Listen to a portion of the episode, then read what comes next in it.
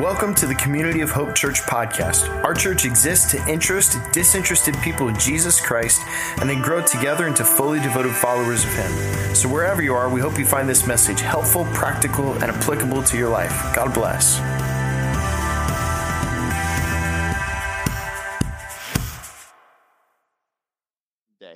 All right, well, listen, if you don't have uh, your, your Bible open already, if you have your app or whatever for Community Hope, go and grab that now, open that up. We're going to be jumping to our final message in this series that we're calling On the Journey. We're on week six of six. This is it. This is the finale. And we have just so loved this series. What we've been talking about for the past several weeks is about one of the famous stories in the Bible of a story that happened on the actual very first Easter Sunday when Jesus rose from the dead. It's called the Walk to Emmaus. And not only when they walked to Emmaus, what happened when they got to Emmaus, we're going to read at the end of the story what happens today. This is one of 10 post-resurrection stories in the Bible that we have recorded. Now, the Bible alludes to that there was many times when Jesus physically, literally appeared to people after his death and after his resurrection. But what's recorded in the pages of the Bible with the eyewitnesses of the ministry of Jesus, we have 10 of them. And this is one, and this might be my favorite one because it's just so unique. And we're going to read it in its entirety here in just a moment. Now, I learned something this past week. I've been studying this passage for like two months. I've been reading it for most of my life as a follower of Jesus, and I'm learning new things every week. Well, one thing I learned new this week is I've been saying to all of you for six weeks, either at West Palm Beach campus or here or online or a broadcast or wherever, we've been saying that the village of Emmaus has been lost to antiquity. I was wrong. Did you know that? No. You know, somebody said, yes, you idiot. Okay. So we have a guest preacher who's with us. He's gonna be, he's at West Palm Beach this morning. He's a new partner of our church. He's a retired pastor in our tradition, just a great guy named David Branson. And David leads trips to Israel, and he's gone there um, just so many different times. And he sent me pictures, and I forgot to send them to the team, and I'm just now realizing that. Oh well. Well, anyway, the 10:30 service will get them. There's a church in a town just about six or seven miles outside of Jerusalem that has a, um, a, church that was built on top of ruins that the Crusaders built, that the Crusaders tradition says this is the site of the village of Emmaus. You guys can go look it up later or watch online later. Whoops. Oh well, okay. That's why I'm the associate pastor. anyway, Anyway, so this story for the walk to Emmaus, this story for the walk to Emmaus is really significant because it's not just, oh wow, what a cool, neat story. It's a beautiful metaphor, a beautiful metaphor for the life of faith and what it means for you and for me. Um, in fact, I think the best quote that encapsulates that idea comes from theologian N.T. Wright. Many believe that he's the greatest living New Testament theologian. And N.T. Wright wrote this. He said, at the level of drama, this story, it has everything. Sorrow, suspense, puzzlement, gradual dawning of the light. Then in the second half, unexpected actions, astonished recognition, a flurry of excitement and activity. And he keeps going. It's both a wonderful, unique, spellbinding tale and also a model for a great deal of what being a Christian, of being a Christ follower from that day to this is all about. We can learn a lot from the story of the walk to Emmaus. So let's go ahead and jump in. We're going to read the whole thing one last time as a church. So if you're able, I invite you to stand in honor of the reading of God's word.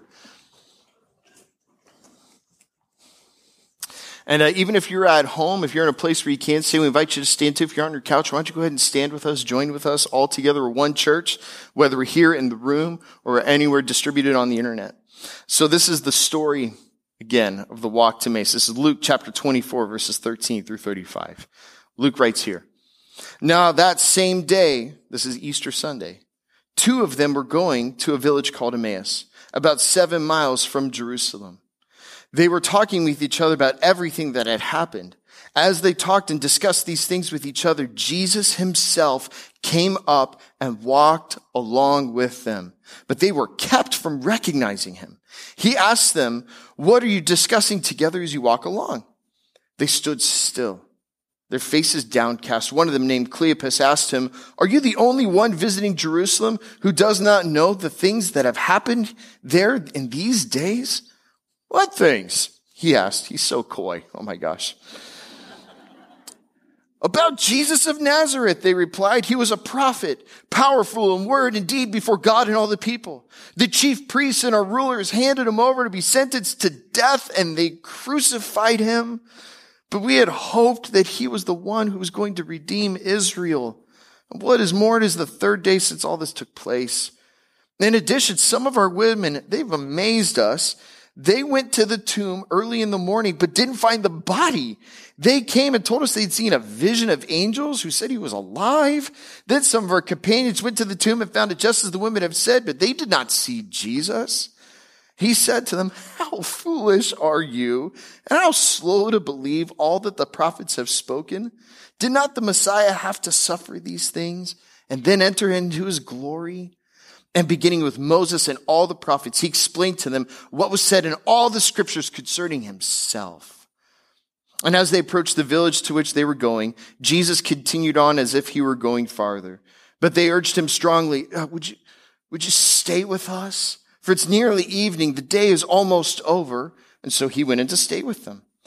When he was at the table with them, he took the bread, gave thanks, broke it, and began to give it to them. Then their eyes were opened and they recognized him and he disappeared from their sight. And they asked each other, were not our hearts burning within us while he talked with us on the road and opened the scriptures to us?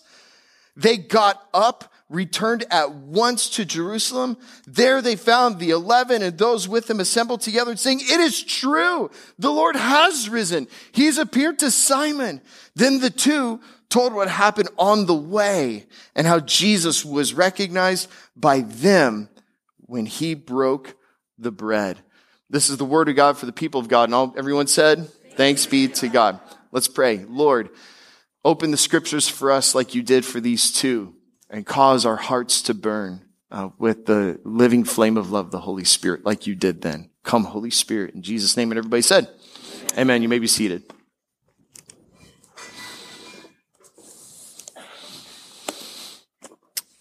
All right, so I want to talk to you today about good news.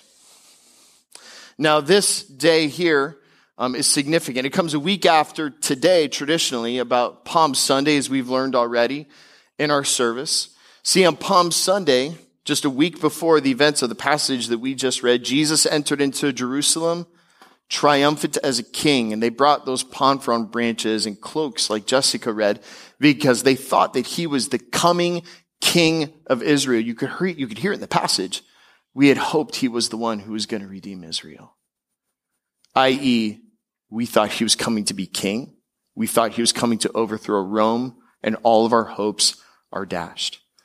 What everyone but Jesus missed, what everyone missed is that he did come to be king and he was made king, except his coronation was with a crown of thorns and his throne was a cross.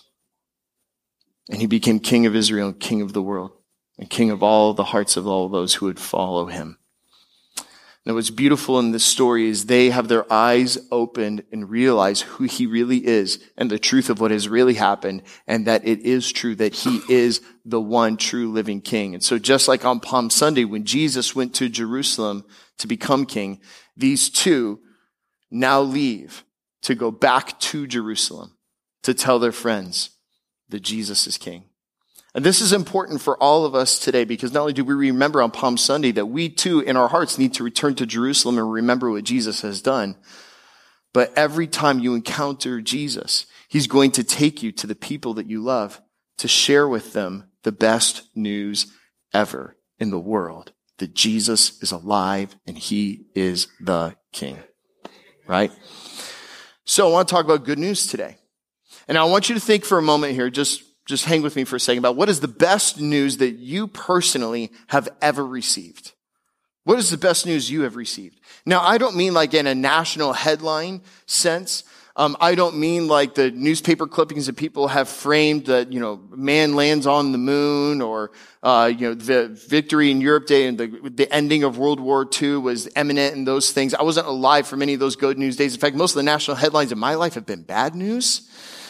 Um, I think most of the great news headlines I've gotten in my life have come as phone notifications. Like one, I got a memory popped up on my social media feed from three years ago when I realized it was three years ago on March 17th, 2020. The whole world was shutting down and everything was getting canceled and I had some really cool plans in the spring that got ruined because of COVID. And to make it up to me because God loves me, I got a notification on my phone from ESPN that said Tom Brady to sign with the Tampa Bay Buccaneers.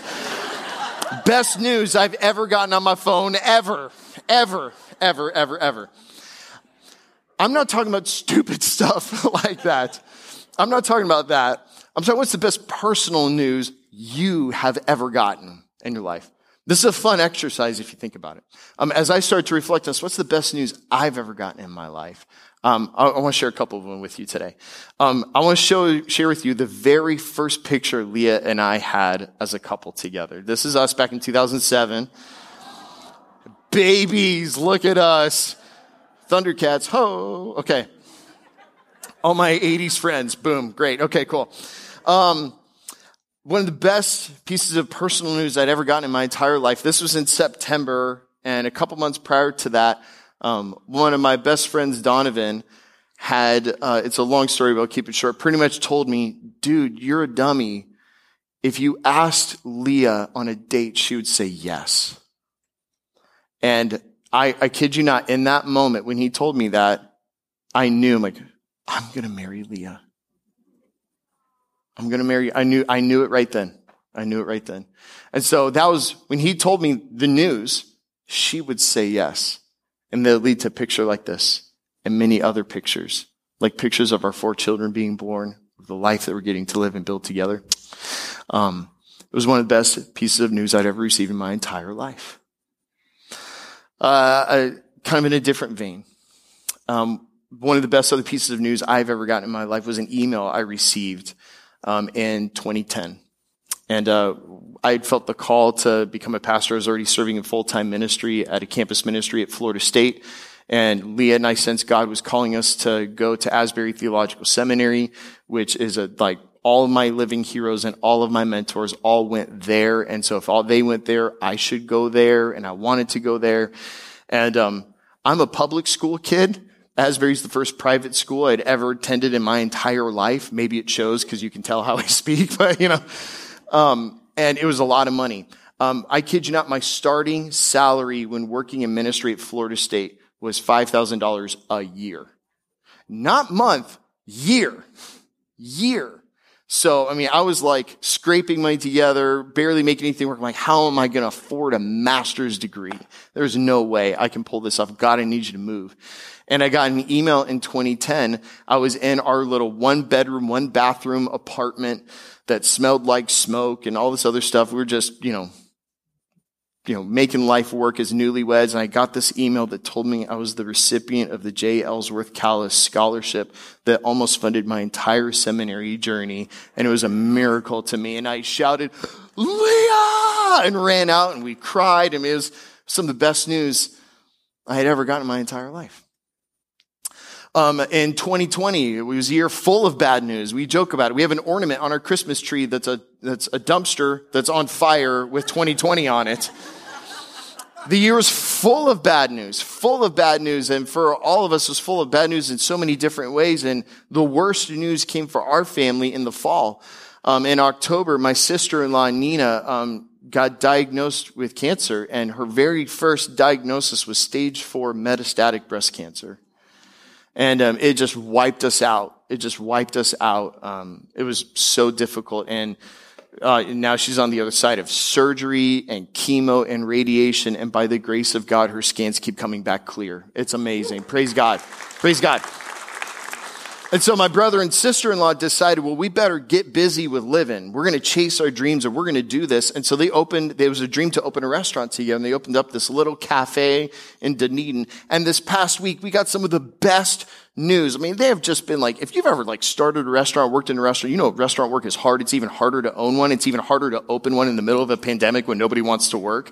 It's, it's hard. And so this past week, um, they got some of the best news. Yelp named their little cafe one of the top 100 places to eat in all of Florida, guys. Isn't that awesome? Yeah. Yeah, Mangoes and Marley. It's just this cute little, you know, cafe. I mean, it's just awesome, and God keeps blessing. We just, it's good news and good man. It was just such an awesome thing to celebrate. And I encourage you to think about what are some of the best pieces of personal news you have ever received. And what I'm here to tell you today is that in our passage, we are getting a sneak peek. We're getting to live in the moment of the best news these two disciples ever have. This is the greatest moment of their entire lives, and we get to relive it with them. It's immortalized in the pages of scripture. These two are famous in heaven forever because of this, and we get to see why today. So why was this the best news they had ever received? Well, if you're taking notes, write this down. Well, first off, the good news is that Jesus is alive. He's alive. Luke 24, 31, 32 says here, so their eyes were opened. We talked about this a little bit last week and they recognized him and he disappeared from their sight. They asked each other, were not our hearts burning within us while he talked with us on the road and opened the scriptures to us? See, this is their, did that just happen moment? This is their, oh my God moment, except that it was actually God who appeared before them. They were correct if they were to say that. This is their moment when they realize he's not dead. He's alive.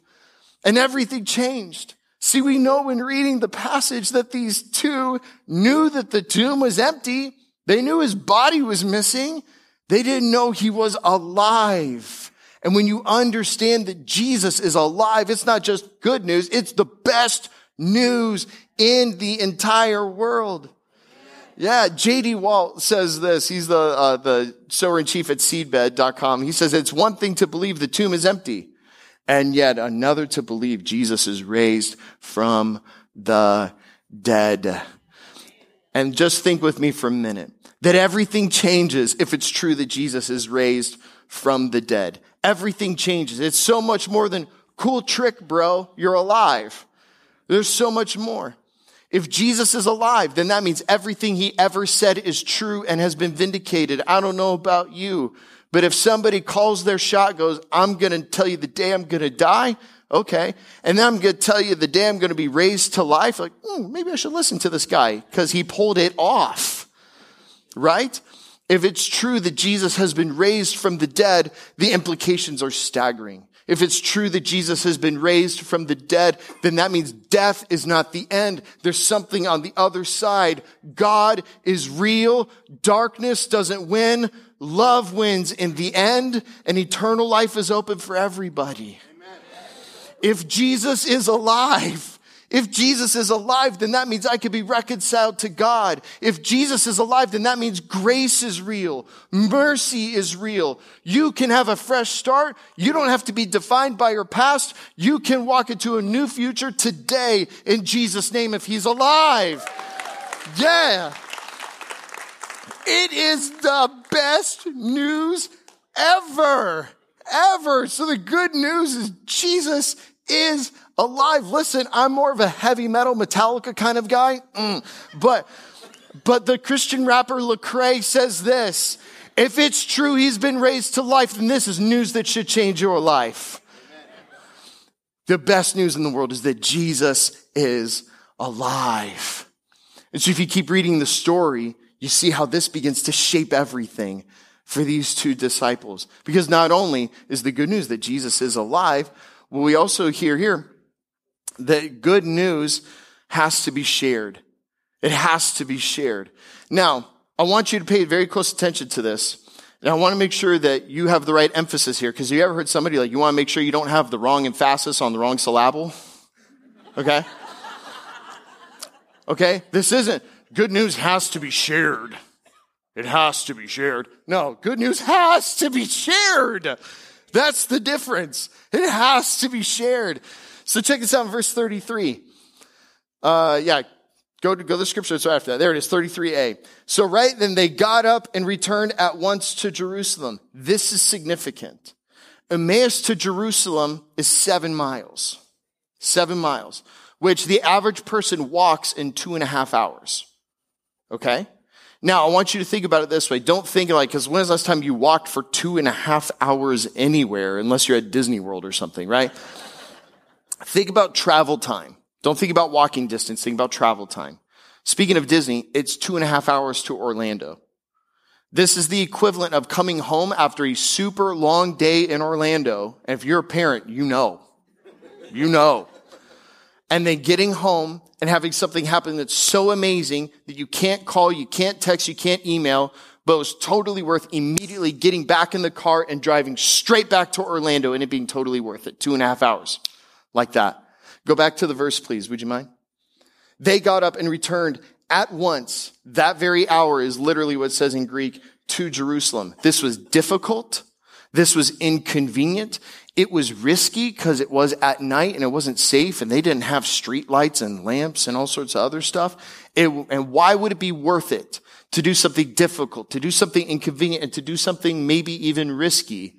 Why would it be worth it? It's worth it because it's the best news ever and you're willing to do anything difficult or inconvenient or risky if the good news is that good. And they did. Good news doesn't have to be shared. It doesn't ought to be shared, should be shared. It's supposed to be so good that you have to share it. I was reading in the Psalms earlier today. Oh, I think it might have been Psalm 51, where King David prayed at one point, restore to me the joy of your salvation. I feel like that's some of my assignment today is for us to remember how stinking awesome this is. I want to show you a book. This is by um, the great author uh, Robert E. Coleman. And this book is called The Master Plan of Evangelism. Now, evangelism is a fancy word um, in Christianity and in the Bible. It just means sharing good news that Jesus is alive with people and helping them become followers. That's literally what it means. How to tell people about good news. And this book was written decades ago. It sold more than three and a half million copies. Dr. Coleman was a contemporary of the great Billy Graham. I mean, this was a big deal book. Christianity Today says that this book is one of the top 50 books that has shaped most pastors in our tradition. It's an incredible book. Um, I got to know Dr. Coleman, actually, when I got to go to Asbury by the gift and grace of God and by generous Christ followers. Um, there was one day where I found from one of my professors that Dr. Coleman had moved back to Wilmore, Kentucky. And he was a retired man. He was an older man at that point and wanted to pour into some young men who wanted to come to his house. And by his house, I mean his retirement village clubhouse at 5.30 in the morning and have a Bible study through the book of Acts. Now, if you know that this guy was personal friends with Billy Graham. Billy Graham wrote the foreword to this book. It's sold three and a half million copies and he's a living legend in the kingdom of God who's alive still today on earth. And I get to go to his house for a Bible study. You're an idiot if you don't get up early and suck down some coffee and go. And I went and sat at this guy's feet for a season to learn about the Bible. And it was just incredible. And he's such an incredible teacher and um, I made the mistake of misunderstanding that it was a Bible study instead of him just downloading to us on the scriptures. You ever been with a teacher who asked a rhetorical question, didn't want an answer, but somebody answered it anyway because they didn't get it?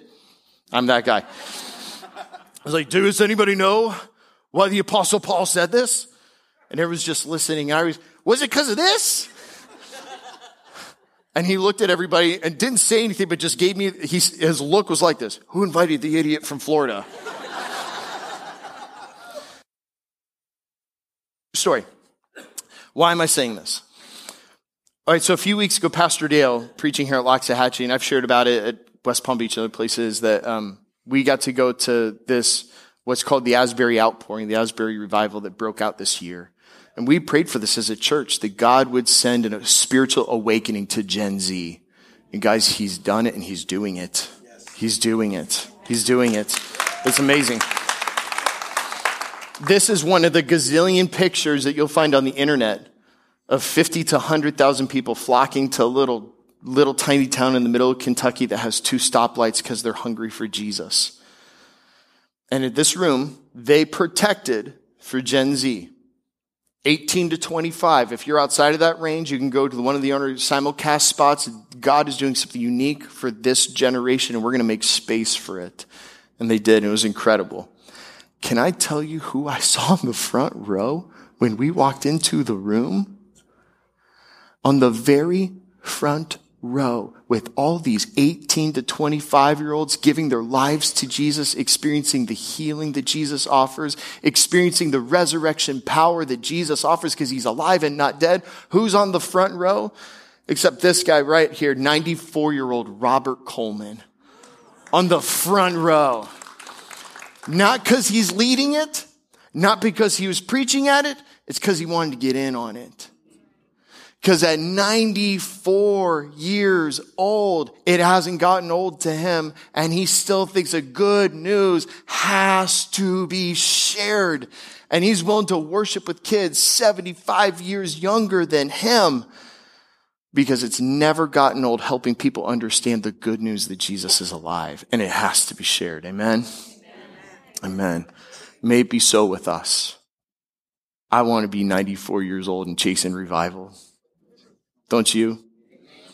All right, so good news has to be shared. Here's what we also learn from the passage good news is already at work, guys. It's already at work. Check this out. Notice what happens. So they get to Jerusalem, and here's what happens next. It says, They found the eleven and those with them assembled together, saying, It's true. The Lord has risen and has appeared to Simon. Now, this wasn't like, guys, guess what? Jesus is alive. No, yeah, we know already. That's not what happened here. This is incredible. God showed me this this past week when studying this. Um, that when they showed up to tell them, because they think they're the only two in the whole world that knows that Jesus is alive at this point. And when they show up and they hear he's been revealing himself to the people we were trying to share the good news with, this is an incredible truth for everybody who's already a Christ follower in the room. For those of you who are still navigating faith, I want you to know, I believe with all my heart, no matter where you're on the spiritual journey, God is working now in your life and trying to reveal himself to you. And when followers of Jesus understand this, that any person that you want to share good news with, that Jesus is already there revealing himself to them, it's a confidence builder, guys. I have little kids, especially my younger ones, my little three year old Susanna. She's just a little spitfire right now. And um, she will walk into any room and just light it up, but not at first. At first, she gets a little nervous and a little gun shy, and she still hides behind my leg. Unless I walk in the room first. And when daddy walks in the room first and she sees that I've gone ahead of her, she knows it's okay. Jesus has gone ahead of you into all your relationships. He's already at work. He's already there. He's already doing stuff. Will you follow him into the room to share good news? Author Deb Hirsch said this. Um, I, this is a paraphrase. I heard her say this live. So she spoke this. There's no such thing as a godless place or godless person. There's no such thing.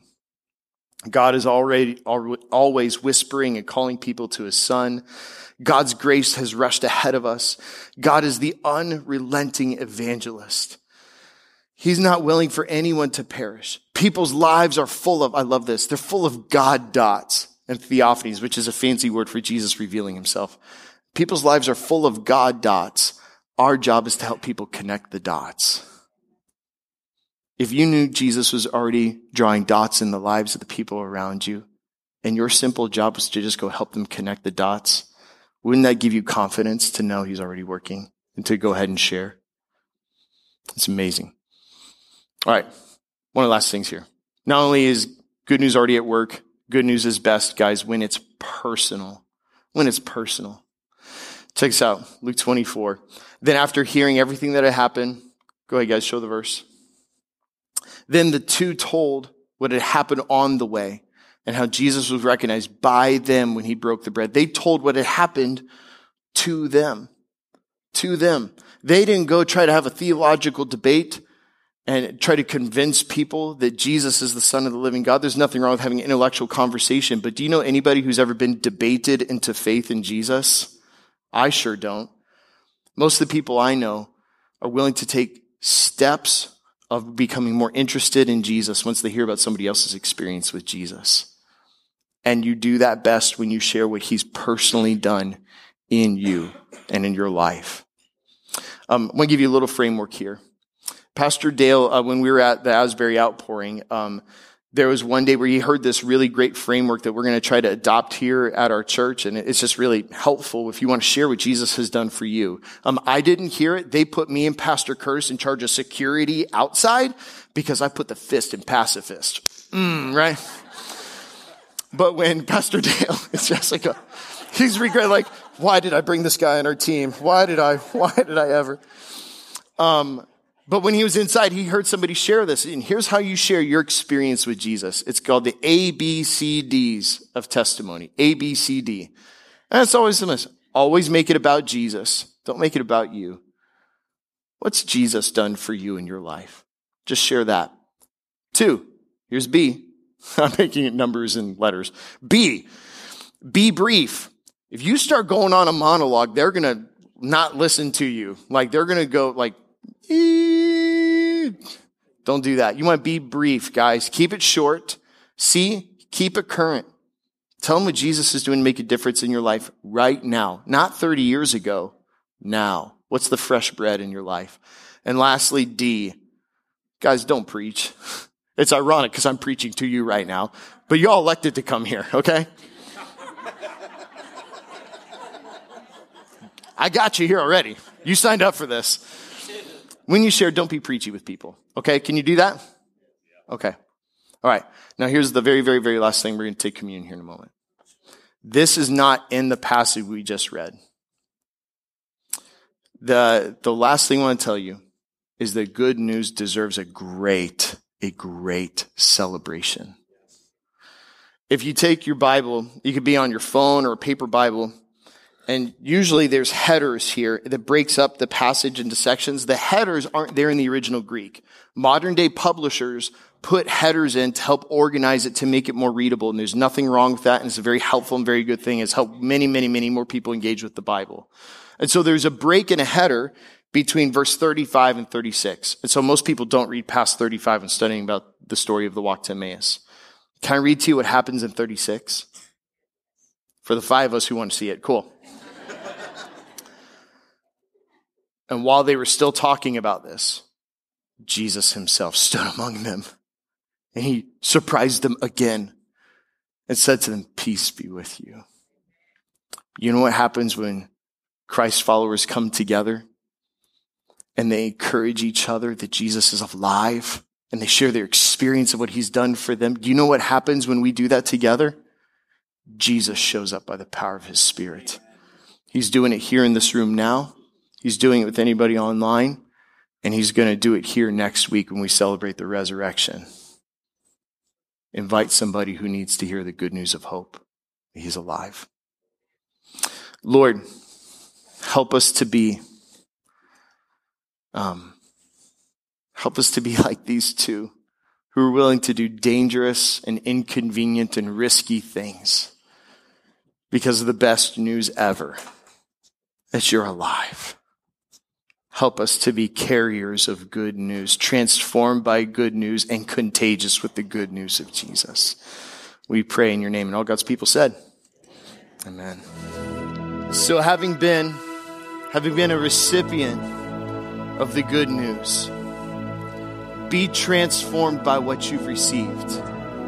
And once you're transformed by this amazing news, go be an agent of this news spreading the fragrance of Jesus, spreading the good news that He's alive everywhere you go, every day of the week, and in every circle, in every room, in every relationship you're in. In the name of the Father, and of the Son, and of the Holy Spirit. And all God's people said, Amen. We'll see you next week for Easter.